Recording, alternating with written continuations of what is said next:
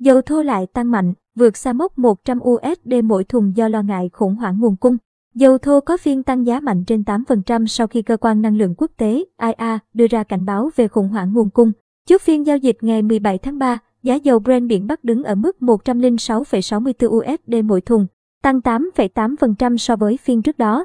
Dầu Tây Texas WT chốt phiên với mức giá 102,98 USD mỗi thùng, tăng 8,4%.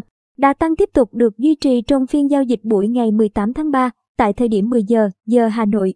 Dầu Brent và WT giao dịch ở mức giá 108,95 USD mỗi thùng và 105,46 USD mỗi thùng, tăng tương ứng 2,17% và 2,41% so với chốt phiên ngày 17 tháng 3. Dầu tăng giá mạnh trở lại sau khi IA trong ngày 17 tháng 3 đưa ra báo cáo đánh giá cập nhật thị trường dầu mỏ thế giới tháng 3 năm 2022. Triển vọng đứt gãy quy mô lớn đối với hoạt động khai thác dầu mỏ tại Nga đang đe dọa gây ra cú sốc nguồn cung dầu mỏ toàn cầu, báo cáo nhận định.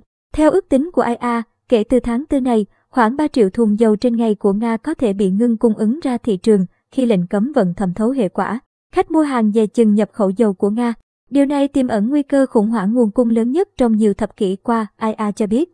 Tổ chức các nước xuất khẩu dầu mỏ và các đối tác OPEC cộng vẫn duy trì cam kết chỉ tăng mức sản lượng khiêm tốn 400.000 thùng trên ngày.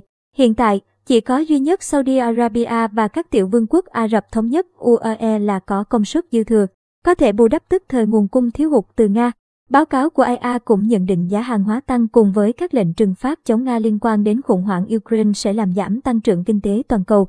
Nhu cầu tiêu thụ dầu thô trên toàn thế thế giới dự kiến giảm 1,3 triệu thùng trên ngày từ quý 2 đến hết quý 4 năm 2022, về mức 99,7 triệu thùng trên ngày tính cho cả năm 2022, tăng 2,1 triệu thùng trên ngày so với năm 2021.